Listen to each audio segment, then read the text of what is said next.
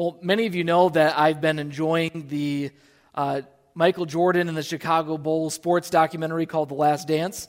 And uh, whenever I watch sports or learn about sports, I'm, I'm, always looking for some type of lesson that I can apply in my own life. Uh, and the Bulls of the 90s, they have a lot of lessons for us uh, about leadership, both good and bad. Let's be clear, there are some bad uh, leadership styles going on as well uh, with the Chicago Bulls in the 90s. John Maxwell, a well known leadership expert, he was also a pastor before he went into the secular business world, uh, but he has famously made the claim that everything rises and falls on leadership. You know, in many ways, this was true of the Bulls. When the leader when the leaders and the leadership were working together well, uh, when Phil Jackson and MJ and Scottie and the management uh, were all pulling in the same direction, great things happened. But when they stopped working together well, things went sour, the dynasty was disbanded, and sadly, the Bulls really haven't recovered since. Everything rises and falls on leadership. And for better for worse, that means that uh, all institutions, businesses, organizations, and the like, they are subject to the rising and falling based on who is leading and how they are leading. I think there's a part of, there's something inside of us that wants to be part of a, a movement that has great leadership. There is something in our hearts that craves good and healthy leadership. We all want leaders we can trust.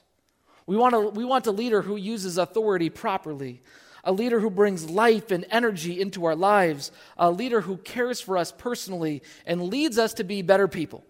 And we want a leader who is focused on a mission and he will lead us to accomplish a great goal. Brothers and sisters, the good news that I have for you this morning is that Jesus Christ is the leader of the church. Jesus Christ is the leader that your heart has been longing for. He is the head of the church. Now, of course, in God's grace, there are, uh, Jesus gives local churches leaders elders, deacons, pastors, and the like. But in truth, the church of Jesus Christ has only one leader, and that's Jesus himself. He is the head. And all of our hope, all of our dependence, and all of our power comes from Jesus.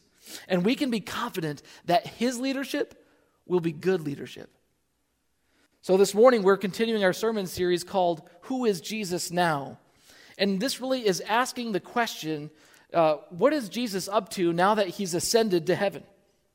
And so far, uh, I'll remind you, we have said that he's our risen Lord, he's our hope, he's our always present shepherd, and he is the perfecter of our faith.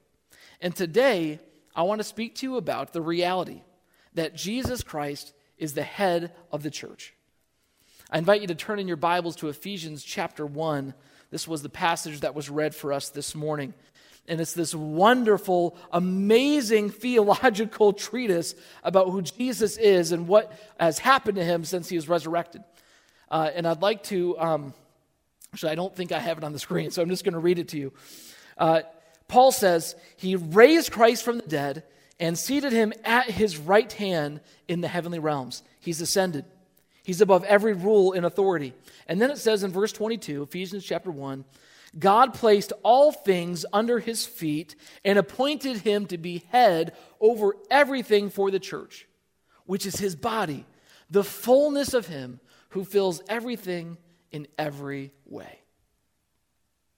Based on this text and other uh, verses of Scripture, I want to give to you four points about what it means for Jesus Christ to be the head of the church.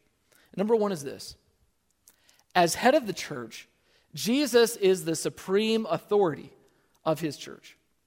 Jesus is the supreme authority for his church. Now, this may be a somewhat obvious reality. Uh, Paul has just said Jesus has ascended to heaven. It's the, he's above every authority, above every name that can be named, above every power. God's placed everything under Jesus' feet. Friends, this is the reason the early church's confession was Jesus is Lord. He is the Lord and King of the whole universe. And if that's true, then of course he's going to be the leader and the head of the church as well. And in verse 22, it says, God placed all things under his feet and he appointed him to be head over everything for the church. Notice it says head over everything.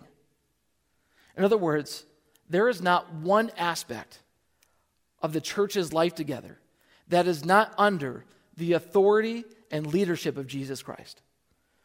Jesus is Lord over every committee, over every board, over every ministry team, every church meeting, every Sunday school class, every youth group meeting, every band practice and choir practice, every virtual small group, every virtual church lobby. Jesus is Lord over that space.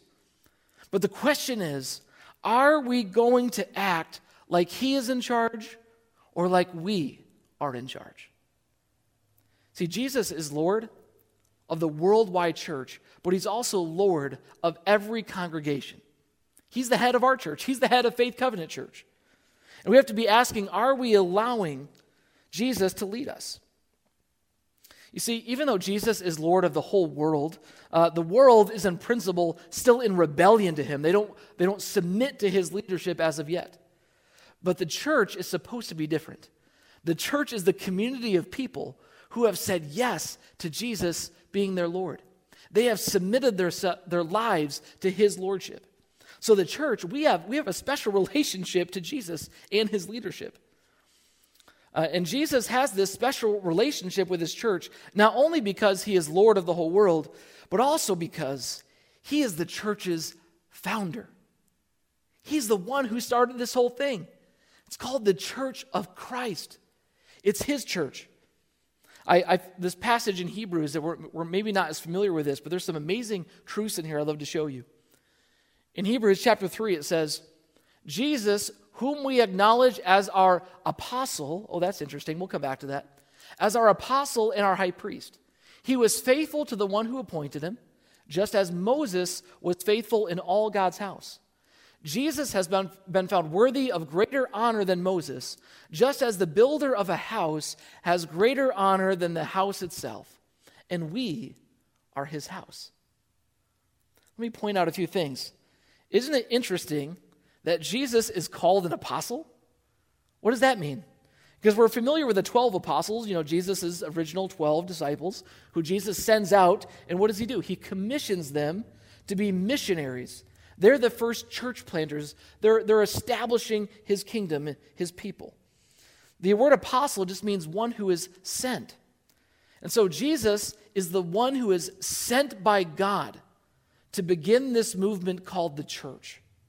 He's the, he is the original church planter. He is the CCPO, Chief Church Planting Officer. This is what Jesus does. This is what he did. He is the chief pastor. He is the master builder. He is the foundation, the cornerstone, the architect, the designer, the general contractor, and the builder. He is the builder of the house of God, his church. You know, Jesus has many titles, but I believe head of the church is one that deserves special recognition because it, it's his relationship with us. It's a title of great honor. And we must give our Lord that honor because we are his church, we are his body, we are his house. So that's number one. As head of the church, Jesus is the supreme authority in his church. Number two, as head of the church, Jesus is the church's life source. He's the church's life source. Paul says he is head over everything for the church, which is his body. Now, the word head, it's the word kephale in the Greek. Um, and typically, this means uh, just a leader in the, in, in the metaphorical sense. You know, we say things like, you know, she's the head of school or she's the head of the department. Uh, that's the, in other words, they're the leader. Uh, but head in the Greek can also have another meaning uh, that means source or origin. Uh, we say in English, like the head of the river. The head of the river is its source, it's the origin, it's where the river begins its course, it's where the river finds its movement and life. In the same way, Christ is the head of the body, yes, as the leader, but also as the source, the source of life and vitality in the body. And, you know, my head tells my limbs what to do right? I'm going to tell my arm, move here, and it moves here. I'm going to tell this arm to move here, it's going to move here. You see, do you notice in the very same instance, my limbs are directed by my mind and they are filled with life by what my brain is telling it to do. So it gets guidance and life. Markus Barth, the son of Karl Barth, a scholar in his own right, he said this The head fills the body with powers of movement and perception, and thereby inspires the whole body with life and direction. The leader, but also the source of life. You see, apart from the head, the body will die. We are, and the Bible says that we are dead in our sins. We are dead apart from our connection to God. Our, if we're not connected to the risen and ascended Christ, we are dead in our sins. But this is the mystery of what the apostle Paul said in Galatians 2:20. And I want you to ask yourself, would you say this? Would you say this about your life? Paul says, I have been crucified with Christ, and I no longer live, but Christ lives in me. Would you say that about your life? But that's what's theologically true, and we have to get that down into the depths of our soul until we wrestle with it and we come to grips with it and we proclaim, Yes, I no longer live, but Christ lives in me. Friends, we could not have a more vital connection with Jesus Christ. You see, Paul, at, at the same time, he says, We are in Christ, and Christ is in us. How does that work? You know, I think an illustration of this reality uh, is the best one I can probably give comes from Jesus himself. He was pretty good at giving illustrations. And uh, in John 15, uh, Jesus gives this illustration and he says to his disciples, I am the vine, you are the branches. See, the vine is what causes the branches to grow and to produce life, to produce fruit. And if, with, if the branches fall off and don't remain connected to the vine, they lose their connection to the source of life. They lose that, that connection to the vitality, what's causing them to grow and be alive. And at the very same time, it, it's true that when they're connected, the vine is in the branches and the branches are in the vine. Christ is in us and we are in Christ. There could not be a more vital connection between Jesus, who is ascended in heaven, but we are connected to him by the power of his Spirit within us. This is a wonderful, wonderful truth that we believe in and we also proclaim. You know, this is a reality, this is a promise, but it's also something that we have to live into both as individuals and as a church. Do you remember what Jesus said about the vine and the branches? He said to his disciples, Abide in me, and apart from me, you can do nothing. So, friends, if we don't remain connected, if we don't, as I talked about a couple weeks ago, if we don't open ourselves up to Christ's presence, He's always with us, but we have to abide. We have to open ourselves up to His presence and allow His life to fill us and to fill our church. And if we don't do that, we will wither away. Our passion for Jesus will wane, our passion for his body will wane, and our productivity for the kingdom will wane as well. All of these things we lose when we don't abide and tend to the source of life in the body.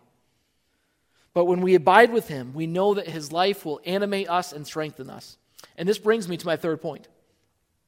As head of the church, number three, Jesus cares for and strengthens his body. Jesus cares for and strengthens his body. Now, let's be honest. Sometimes we, oftentimes, don't take care, great care of the bodies that we've been given. Uh, some of us do better than others. Uh, but Jesus, rest assured, always, always takes care of his body. And we are his body. I want you to look, uh, look at what the Apostle Paul says in Ephesians 5. He says, No one ever hated their own body, but they feed and care for their body, just as Christ does for the church. For we are members of his body. notice that there is a, a feeding and a caring, there's a, there's a sustenance, there's a nourishment, there's a compassion and a, a tenderness that our Lord has for us, his body.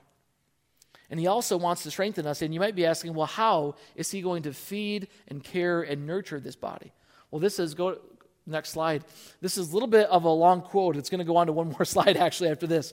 But this is how the risen Lord, the ascended Lord, is, is building and strengthening us, his body.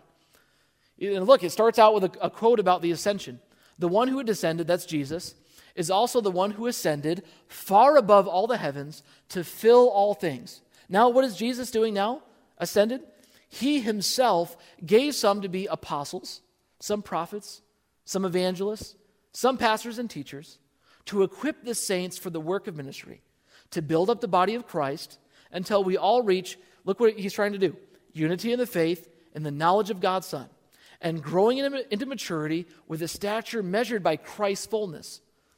Then we will no longer be little children, tossed by the waves and blown around by every wind of teaching, by human cunning with cleverness in the teachings of deceit, techniques of deceit. But speaking the truth in love, let us grow in every way into Him who is the head, Christ. From Him, the whole body, fitted and knit together by every supporting ligament, promotes the growth of the body for the building of itself up in love by the proper working of each individual part. Whew, that was a lot there. I think that was important to, to quote in full. Now, if you ever if you ever lift weights, try to exercise, uh, you, you know that you can focus on different parts of your muscles. And you, just, you might say, okay, well, I want to get my legs stronger, so I'm going to squat or I'm going to do lunges. And you, or you might say, you know, I want to get my upper body stronger, so I'm going to do push ups or pull ups or bench press. Um, you know, in Jesus, he has different areas of our, the body, his church, that he wants to strengthen. And he, uh, Paul lists them in that passage in Ephesians 4. Jesus wants to strengthen his body in the unity of the faith, the knowledge of himself, spiritual maturity, resilience against false teaching, and he wants to strengthen our ability to speak the truth in love to one another in his body. Now, how does Jesus accomplish this? How does he strengthen all of these areas of the body of Christ? Well, friends, it's, it's in the same exact way that we would strengthen our own bodies. It's the beauty of this metaphor. And what he does is he gets the body to do the work. You see, if I want to get my arm stronger, I get my arm to do the work.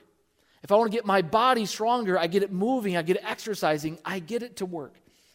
And Jesus does this in the same way. And in verse 11 and 12, it says Jesus gives, you know, the, the leaders, the apostles, the prophets, the evangelists, the pastors, the teachers. To what? To equip the saints for the work of ministry, to build up the body of Christ. In other words, Jesus himself appoints leaders in the church, leaders under him, not to do all the ministry, but to equip the saints so that every member is doing ministry together. It's an every member ministry. You know, this is one of the values that we have at Faith Covenant Church, one of our every statements. We believe in our church that every member is a minister, every member has a ministry. You know, I know this is a weird time right now. Uh, we're not serving church, our, our church family, in the same ways. But I can tell you this the head of this church, the head of this body, still wants to see in every member ministry. He still wants to see every part doing its job, supporting the work of the whole so that the body of Christ is built up and strengthened. And so you might want to be asking the head, asking the Lord, how do you want me to use my gifts in this season to strengthen your body? How do you want me to support and strengthen my church? How do you want me to minister to my church family? And listen for what God will ask and, and inspire you to do. And I believe it's similar to what J- JFK said about the U.S. We shouldn't be asking what the church can do for us. We should be asking Jesus what we can do for his church. We should love it like Jesus loves his body. Finally, that, that's three. And then let's go to number four. And finally, as head of the church, Jesus leads the church to fulfill the mission he started. He leads the church to fulfill the mission he started. The Apostle Paul says he, that uh, God appointed Jesus to be head over everything for the church, which is his body. Then it says this amazing sentence the body, which is the fullness of him who fills everything in every way. Now, let's be clear about something. When, when Jesus ascended to heaven, let me, let me remind you, he ascended as a resurrected man. He, in heaven, Jesus is still fully God, he is fully man. He didn't shed his body when he went to heaven. No, he ascended as the resurrected Lord. And so, uh, when, as Jesus is in heaven, he still has literally a body. Okay? So then when we, when we talk about the fact that we are his body, we're talking about in a metaphorical sense, right? Strictly metaphorically. We are the body of Jesus on earth. And the reason we need that Jesus needs us as his body on earth is because even though his presence surrounds us uh, in the spiritual realm of heaven, which remember is connected to earth, even though he's there, the, his presence from there is intangible, it's invisible to the naked eye. And so Jesus needs us to be the tangible expression of his presence, of his love, of his light, of his truth, and of his grace. See, Paul says we're the fullness of him who fills everything. And I like how one biblical scholar uh, says we can paraphrase this.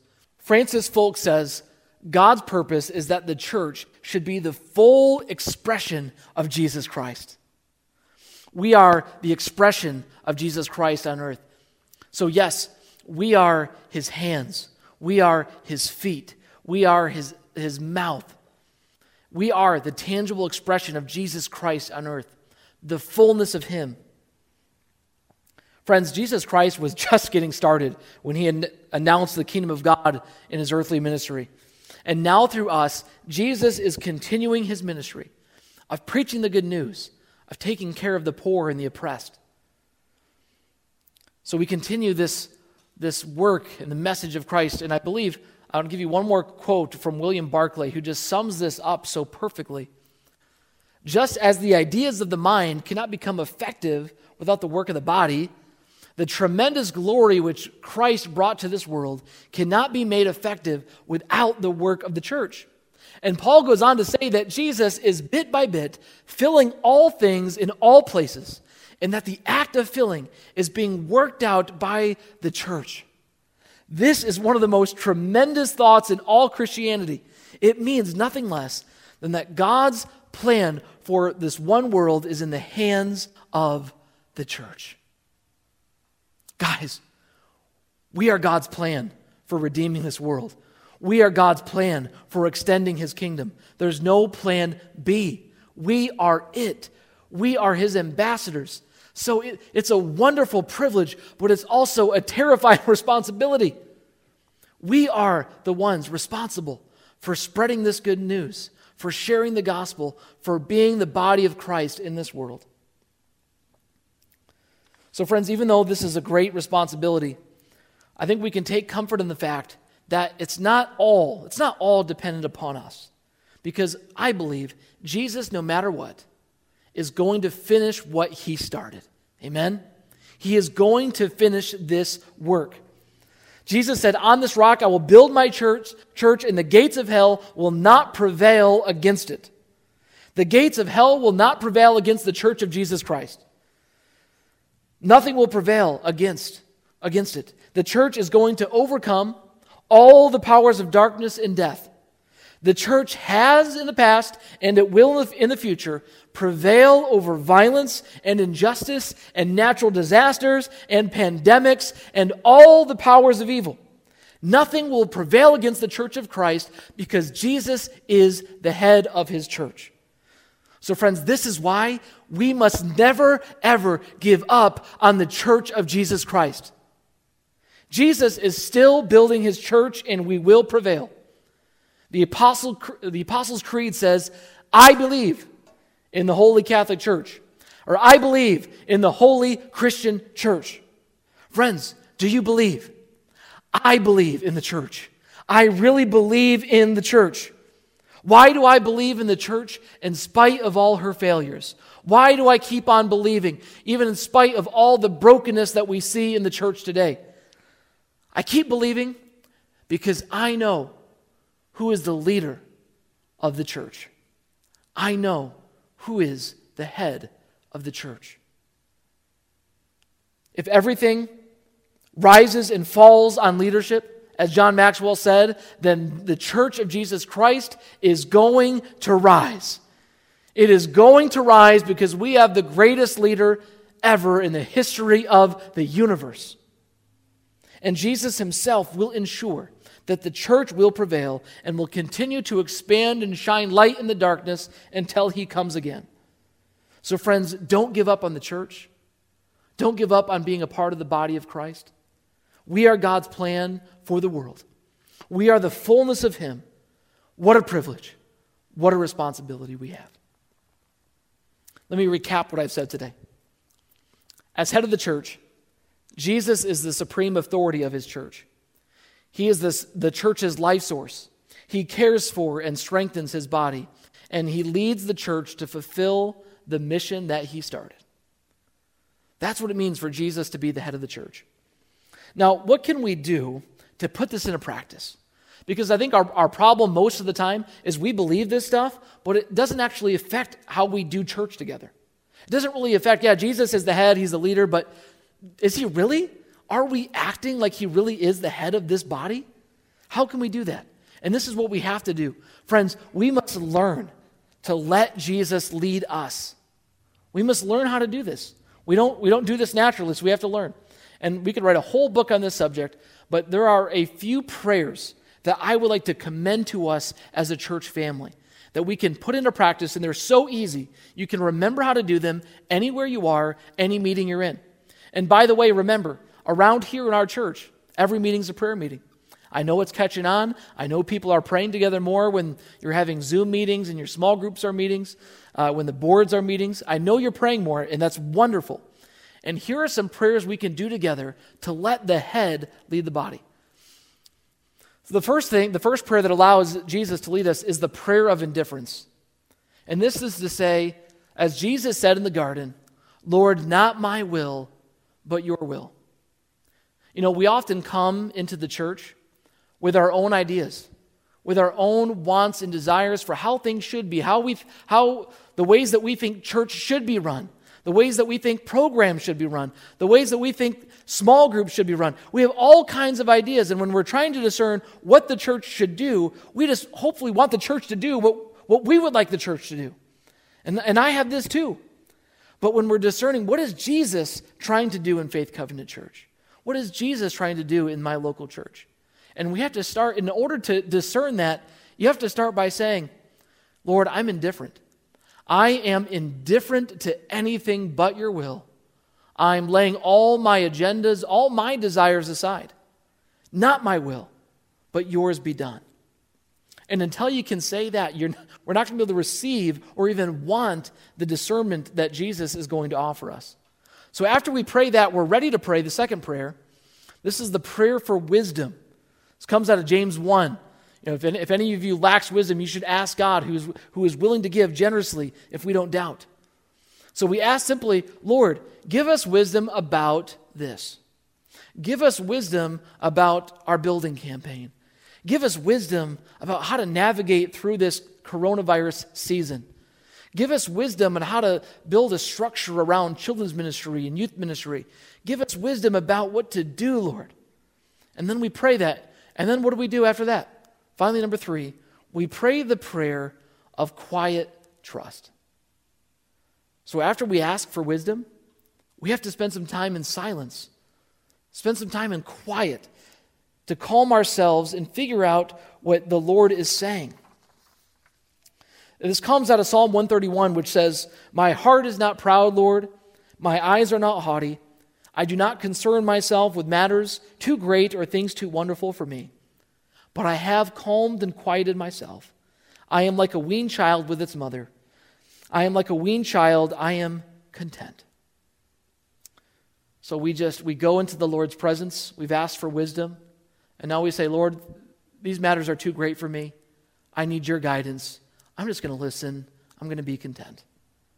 So that means we might have to structure, means we will have to structure some silence and some, and some listening, even into our board meetings, into our, into our groups, into our uh, life together as a church, so that we can listen to what the head is directing the body to do. See, we have to move from theory into practice. We say Jesus is the head, but are we allowing him to lead? And friends, if we can do even just these simple practices, these simple prayers, we will be living more into the reality that Jesus Christ is the Lord and head of our church, of our church family. And the more that we allow Jesus to do that, the more that we're going to see victory, the more that we're going to see Jesus bringing life and vitality into our church.